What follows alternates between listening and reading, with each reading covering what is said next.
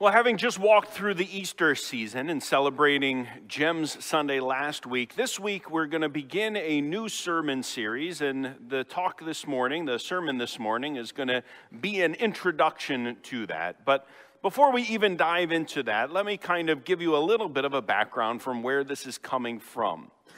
Uh, this Monday, as elders, having made the family visitations this year of the third of the congregation that we committed ourselves to going to, we sat and we kind of asked the question what did we hear? What things are being talked about in our congregation? And of the many things that we mentioned, one of them was how several of the conversations went into the areas of growing concerns over our society and where it is headed and that impact in not only the, the world, but in the church. The reality of the fact that behaviors that were unimaginable not all that long ago are now literally being celebrated. And rather than obedience to God's word, there are things where we are being told that in order to thrive and in order to find joy in life, we must live in rebellion to God's word. And again, it's not just that those things are happening out there in some distant land and we're hearing about foreign things, but it's getting close to us. Those ideas are impacting our denomination and our church in general. They're impacting our homes. And in the face of those issues, we ask big questions How do we respond? What are we to do? Has God abandoned us or is He abandoning us? And, and where is He in these moments as it seems like culture is drifting away from Him? Well, it is in some ways part of responding to that. That was a bit of an impetus for the sermon series that we are going to be looking at. Uh, to introduce it, this morning we're going to be looking at 1 Kings chapter 18, looking at the end of the chapter in verses 29 through 34. The words will be on the screen, but I'm going to make references to parts of the text before what we read, and so it might be a good idea to go ahead once again and pull out your Pew Bibles. The text can be found there on page number 351. Again, page 351 of your Pew Bibles, we're going to be reading 1 Kings 16, verses 29 through 34. In the 38th year of King Asa, king of Judah, Ahab, the son of Omri, began to reign over Israel. And Ahab, the son of Omri, reigned over Israel in Samaria 22 years. And Ahab, the son of Omri, did evil in the sight of the Lord, more than all who were before him. And as if it had been a light thing for him to walk in the sins of Jeroboam, the son of Nebat, he took for his wife Jezebel, the daughter of Ethbaal king of the Sidonians, and went and served Baal and worshiped him. He erected an altar for Baal in the house of Baal, which he built in Samaria. And Ahab made an Asherah. Ahab did more to provoke the Lord, the God of Israel, to anger than all the kings of Israel who were before him. In his days, Hiel of Bethel built Jericho. He laid its foundation at the cost of Abiram, his firstborn, and set up its gates at the cost of his youngest son, Segub, according to the word of the Lord which he spoke by Joshua, the son of Nun. This is the word of the Lord. Thanks be to God.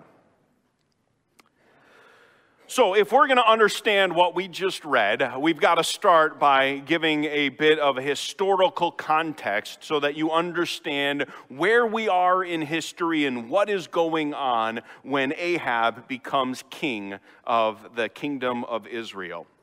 So, backing up, the book of First Kings begins in chapter 1 by telling the story of the death of David, king of Israel, and how his son Solomon takes over the throne.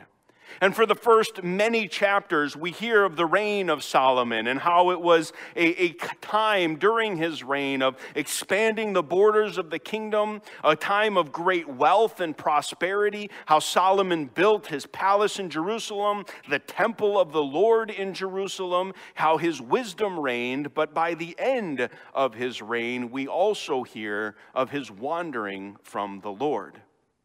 Well, after Solomon dies in 1 Kings 12, we learn that many people approached his son who became king, Rehoboam, and they asked Rehoboam, Would you lighten the burden that your father put on us? The taxes under Solomon were much. The forced labor that was used to build the many things that he had built was oppressive to the people. And they asked Rehoboam, now their king, Solomon's son, to lighten that burden. But Rehoboam's response was to say that he was not going to lighten the burden, but he was going to increase it. And in response to that, the nation divided. No longer was it the 12 tribes together under one king, but they split into two different kingdoms. The kingdom, this is a map, and I know it's going to be hard for most to even see, but this is Israel. And during the division of the kingdom, you had in the south the kingdom of Judah two of the tribes where their capital was still Jerusalem. And throughout time, according to the promise of God, they always had on their throne a descendant of David throughout history. The northern tribes of Israel, the larger group of 10 tribes, well, their kings were not nearly as stable or as regular. And in many ways, the chapter that we just concluded, chapter 16 of 1 Kings, epitomizes much of the struggle. Throughout that chapter, five kings and their kingdoms are briefly mentioned. It starts with the king Baasha. King Baasha took his throne when he assassinated his predecessor, killing off his entire family so that he could set up his own reign. Baasha was king in Israel for 24 years, and after he died, his son Elah took over. Elah only was on the throne in Israel for two years. And after those two years, he was assassinated by a man named Zimri who took over the throne from him. And because uh, Elah's father, Baasha, had murdered the entire clan of his predecessor, Zimri did the exact same thing to the entire family of Baasha, killing all of his sons and all of his relatives so that Zimri could take the throne. And he took it for a total of seven days. He was on the throne for seven days, but there was a lot of opposition to him and pressure. And when that pressure was felt, he ran into the palace, setting it on fire and killing himself in the process. And so now there were two different men who wanted to take over Zimri's plot and become king. And there was Omri and there was Tishbe, uh, Tibni. And Omri won out, and so he became king. And he reigned for six years. And then, as we read in our text, after the six years of the reign of Omri, his son Ahab ruled for 22 years. Specifically, we are now talking about 874 to 853 BC, or about 100 years after the reign of Solomon, and about 150 years before the fall of Israel.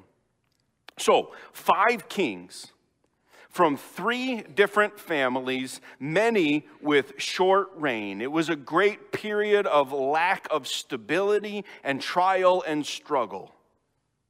But by the time we get to Ahab, if you had just a secular historian looking at the circumstances of Israel, they would say that this was a time that was really good in Israel. Ahab's father, Omri, only reigned for six years, but in those six years, he did a lot for the nation. Uh, first of all, he expanded the territory of the land. Omri built a whole new, having the previous one been burnt down, he built a whole new palace and a brand new capital in Israel, establishing the city of Samaria as the place where he would live and, and reign he reigned, uh, or his reign started a period of stabilization. For the next hundred years, descendants of Omri would continue to be on the throne, which was especially important given all of the turmoil from the previous generations and kings. It brought a lot of stability. In fact, to the point where we have. Uh, documents from around the period at that time that referred not to the land of Israel, but to the land of Omri, because he was so well established. And then, as we read in our text, in marrying his son Ahab to the daughter of Ethbaal, king of the Sidonians, he formed a really beneficial alliance. On this particular map, it stops in the north uh, with the city of Tyre. But just above that city is the city of Sidon. Uh, Tyre and Sidon were really important cities in the Phoenician Empire. And they were so important because they were port cities. And what happens in marrying the daughter of this Phoenician king to the king in Israel, it brought a wonderfully prosperous alliance. The Phoenicians had access now to all of the interior land of the Israelites where crops were grown and animals raised. And Israel had much greater access to the ports in the Mediterranean Sea, allowing for greater trade routes. And not only that, but their alliance cut off some of these other kingdoms of the Syrians and the Ammonites from getting access to those important point, uh, ports as well.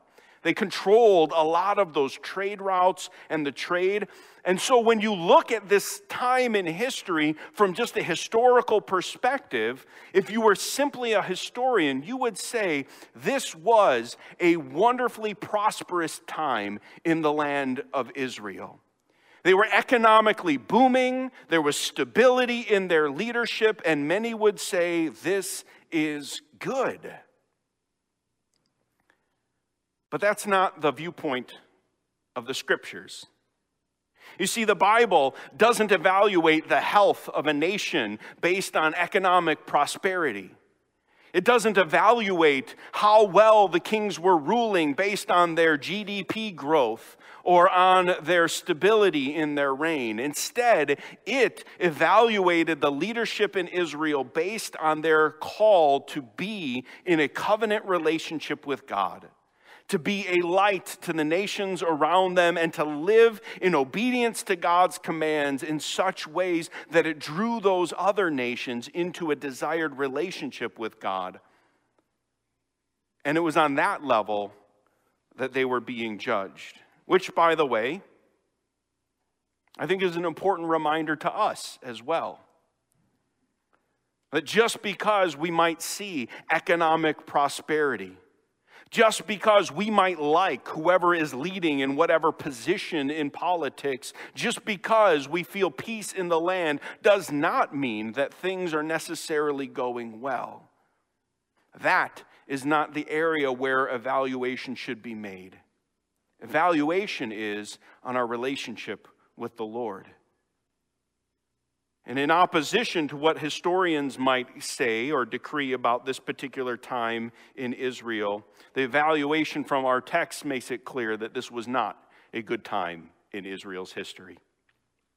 Before what we read in describing the, in briefly describing that six year reign of Omri, in verse 25 of chapter 16, it says, Omri did what was evil in the sight of the Lord and did more evil than all who were before him.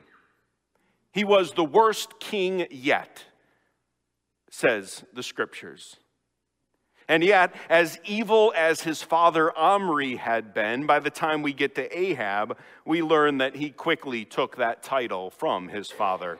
Verse 30 says, And Ahab, the son of Omri, did evil in the sight of the Lord more than all who were before him.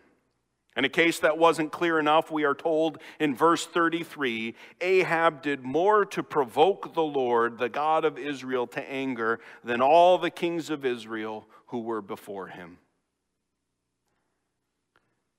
So, why, during this economically prosperous time, would the Bible say that he was evil? Well, Let's look at some of the summaries. First of all, with this marriage to Jezebel, the daughter of Ethbaal, uh, although it was politically and economically shrewd, an effective move in the financial way, it was spiritually disastrous. The Israelites in general had told, been told that as a part of their relationship with God, they were not to intermarry with people from the other nations. The reason for that being that when they married people of other nations, they would be drawn toward worshiping the gods of those nations. And that concern and the fruit that it bore is epitomized in the person of Jezebel. Jezebel, the wicked queen, draws Ahab into the religion of the Sidonians. While the Phoenicians were a polytheistic nation, meaning that they worshiped a whole bunch of different gods, their main gods were uh, especially the god Baal. Baal was worshiped as the storm god. He was the God that brought the rains that would nourish the crops and provide for the crops to grow. So he was also seen as a fertility God. If you wanted your crops to thrive, if you wanted rain to be provided for the region, then you worshiped Baal, and he was the one that would bring those rains. But the name of Baal then gets repeated like a drum beat throughout the text. We are told that Ahab went and served Baal and worshiped him. He erected an altar for Baal in the house of Baal, which he built in Samaria. In addition to this, Ahab also made an Asherah, which is another idol, the, an idol to the female goddess of the Phoenicians, the goddess of fertility, the, the queen of the goddesses. And so they would worship her as well. And in seeing that repetition and the progression of how the, this house was in the very capital that Omri had built, what we realize is that things are getting so much worse in Israel. Uh, Jeroboam was the first king in those northern tribes of Israel, and when he became king, he didn't want his people continuing to go down to Jerusalem in order to worship God at the temple. And so, in opposition to that, he set up his own worship centers making idols that were bulls in the south of Israel and in the north of Israel so people could worship God in the image of those bulls at those centers of worship instead. Obviously, this was in violation of the commandment that you shall know, make no images uh, in the likeness of God and worship him. And that is why Jeroboam is referred to. And then throughout time, what the people did is became more and more synchronistic. They would worship God, but they would also worship alongside the idols of the other nations. It was sort of a cover all your bases approach so that you could make all of the gods happy. And all of them were seen on the same level, and they were worshiping God with, alongside of these other gods. But now, setting up a house for Baal in the very capital of the city, we see that we are taking another step. Where rather than worshiping Baal alongside God, we are worshiping Baal instead of worshiping God. This is now becoming the official state religion. They are no longer the servants of the Lord, but they are Baal worshippers by decree and leading from the king. If that were not enough, we learn in this simple story from verse 34 of what the era of Ahab was like. In the first sentence of verse 34, all of a sudden we have this radical change in scene, and we learn that in his, in Ahab's days, Hiel of Bethel built Jericho. Uh, Now, once again, when you look at the map of Israel, you can see Jericho in the southern boundary there, just above the Dead Sea. Again, from a political standpoint, it makes a lot of sense. This city that had been laying in rubble for now about 500 years, it's positioned in a wonderful place where if you have a, a, a fortress there, a defensive territory, you can defend against all of those nations to the east at any time they would try to cross over the Jordan River and attack your land. And you could defend against the nations to the south. At this time, the nations between Israel and Judah were often at war with one another. And so, if you have this defensive city set up on the boundary, well, you are able to protect yourself. And so, again, if you remove yourself from Scripture, this seems like a, a good and a wise move politically. However, if you are engaging Scripture, you would know immediately what the problem is. Jericho, again, as I mentioned, was the first city that God had destroyed when the people entered the promised land under the leadership of Joshua.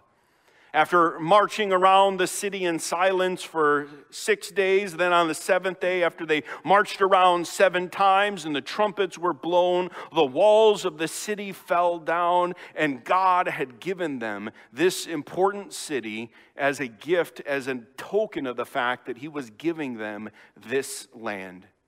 And in memorial of that, Joshua said that the land should remain in rubble. In Joshua 6:26 specifically it says Joshua laid an oath on them at that time saying Cursed before the Lord be the man who rises up and rebuilds this city Jericho. At the cost of his firstborn shall he lay its foundation and at the cost of his youngest son shall he set up the gates and so when we get to 1 Kings 16. And Hiel, we learn that this is exactly what happens. The curse is fulfilled. Verse 34 continues where we left off. It says, Hiel laid its foundations at the cost of Abiram, his firstborn, and set up its gates at the cost of his youngest son, Segub according to the word of the Lord, which he spoke by Joshua, the son of Nun. What had been warned of 500 years earlier came to pass, not just in a vague reality, but with the names of the boys who lost their lives. The question is why? Why would Hiel do this? Well, some suggest that this is an indication that the worship of the foreign idols had gotten so bad that in devotion to these idols, Hiel had intentionally sacrificed his sons when he rebuilt this city. My own opinion is that's taking it a bit too far based on the evidence, and that this was the judgment of God and not the practice of Hiel. And so I lean toward one of two other options. A second option is that Hiel never knew about the curse. That the word of God had grown so distant from the people of Israel that they were ignorant. They did not know of the fact that God had instructed them to live in a certain way and had warned them about certain behaviors. And in his ignorance, Hiel moved forward and then he walked right into the curse of God, losing his sons. Or what is potentially worse, Hiel did know. He had heard the risk, but he didn't believe that it would actually happen or care if it did. It was a choice to disregard God's command. It was an old story from 500 years ago. It was meant for those people way back then. What relevance does it have to him today? It didn't any longer apply, so why not rebuild this city. But that's why most people think this story is here. It's there to illustrate and to epitomize exactly what this period under the rule of Ahab looked like. As one commentator put it, open defiance to the Lord's word typified Abraham's regime. And since that was the case, I'm sure that if there were faithful Israelites around at that time, they started asking important questions very similar to the ones we ask. What are we to do? How are we to respond? Has God abandoned us? What will meet the need of the day? And if the problem, as we identified, is a lack of knowledge of or application of or respect for the word of the Lord, what was needed was a prophet someone who would come and remind the people of the word of the Lord, to call them back to repentance and faithfulness, to remind the people of both the promises of God made in that word and the warnings that he had given in that word, to remind them that those words were still important for them and that they needed to be known and that they needed to be lived out. And that's what's going to happen. In what had been, for the most part, a book that just highlights the work of the kings and summarized their reign, evaluating their wars and their buildings and their projects, all of a sudden the pace of the book of First Kings into Second Kings slows down substantially during the reign of Ahab. And in this most wicked of times, God raises up a prophet after a quick description of many kings, the pace slows down and we meet the person and the work of Elijah, a prophet that shows up. And in watching Elijah through this sermon series, we're going to see that even though evil had taken the throne in Israel, evil did not reign. God still knew what was going on. God was the one who was still king over Israel, and he was in control of all things, and he was not going to allow the gods of the nations to replace him in the hearts of his people. And so, what this sermon series is going to do and focus on is on the need for a prophet. We will learn about what a prophet was and what a prophet did by looking at the work of Elijah and then his uh, follower, uh, Elisha, and how that work addressed the need of this time of apostasy and rebellion. But before all of that, even in this introduction, I think there are some important words that we need to be listening to and hearing from this text. Again, I think we can relate to the problem of the day of Ahab. The main issue was that the Word of God was either forgotten or willfully rejected and neglected. And that certainly is the case for our world today. People either have forgotten about the promises of the words of God and His warnings that are found in Scripture, or they know them but they don't think that they apply to us any longer, that they are warnings and directions written for a different day and age, and we are free to just ignore them because it doesn't any longer apply to us. And so they openly rebel against them. And then we experience the consequences of that. Because God's law, His word, is a path toward life and blessing, when we ignore that word, we do so at our own peril. There are always consequences for disobeying God. But what is the answer to that? The answer is we need to get back into God's Word. And yes, we certainly hope and we pray that this would be the case for those who have, like Ahab, political power and influence and hold positions of authority and make the laws of our land. We hope and we pray that this would be the case in our schools, in our colleges and universities, where they would be re engaging in God's word and see the wisdom that is found in there in directing our lives. We do hope and pray that our culture would turn to God and find the truth of His word to be the guide that it is, rather than promoting things that are in contradiction to God's word. But let me say clearly if that is our hopes and our prayers and a desire for our culture, what does that say about our prayers and hopes for us? What should we expect from believers? What should be expectations for ourselves? Because it's really easy to point at and identify the problems in our culture, but what about in our own hearts? Were you aware of the curse of Joshua in rebuilding the city of Jericho? Do you know the Bible's teachings on lying, on adultery, on drunkenness, on how to treat the poor? And if you do know, are you living in accordance with that?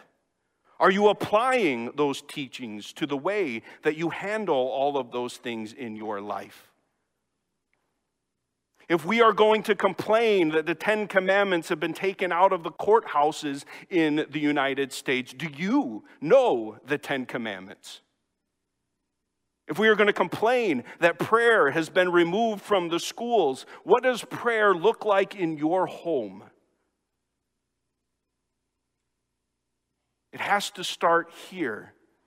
And it has to start with us. We, the church, are called to be salt and light in this world. We are supposed to be the ones that the world can look to and say, Why are they being blessed? And why do their lives go so well? What they have is what I want. Is that what they see in and among us?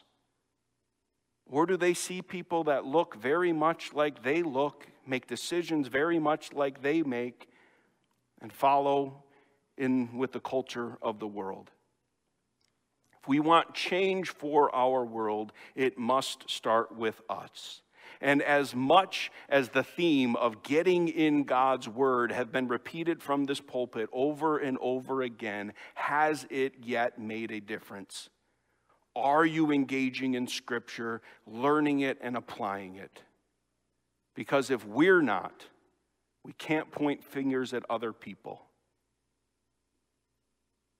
But we also see in this text words of hope.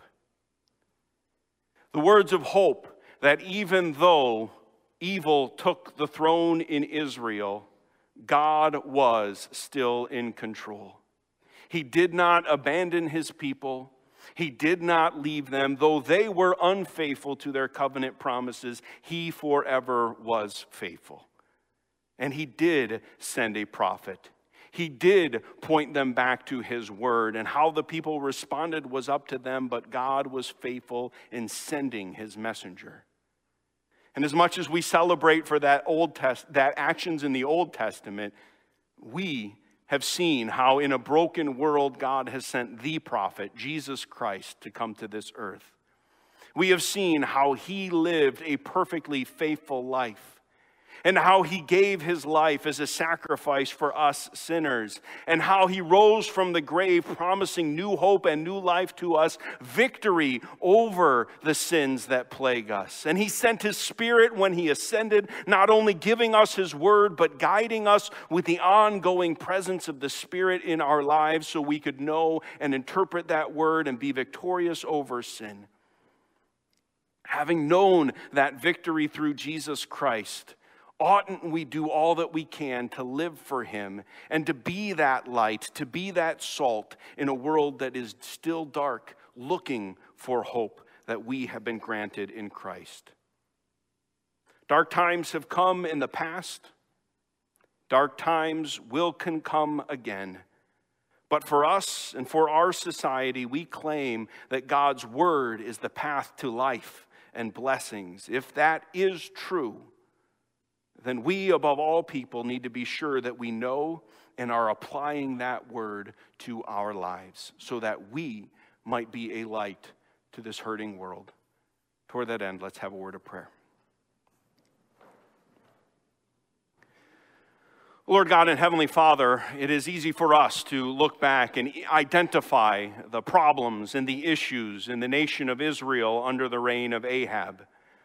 How, in disobeying your word, he walked into trials and struggles, not only for himself, but for others in the nation, and how they bore the consequences of violating your commandments.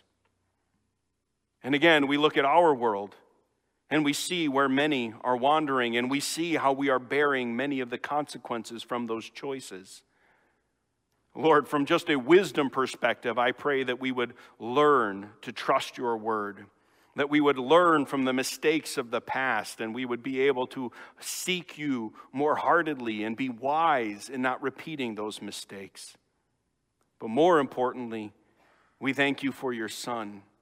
We thank you for rescuing us. We thank you for giving us a whole new name and a new identity and relationship in you. And I pray that your church would be your people, that we would be salt and light in this dark and hurting world and where many others are also asking questions about what is going on and where do we find direction and hope, I pray that we, through our actions and through our words, would point them to the hope that we have in you. And so, again, this morning, may this be an opportunity to rededicate ourselves to an appreciation for your word, to both knowing it and applying it to our lives. Lord, we give ourselves to you because you gave all that you were for us. And we pray this in Jesus' name. Amen.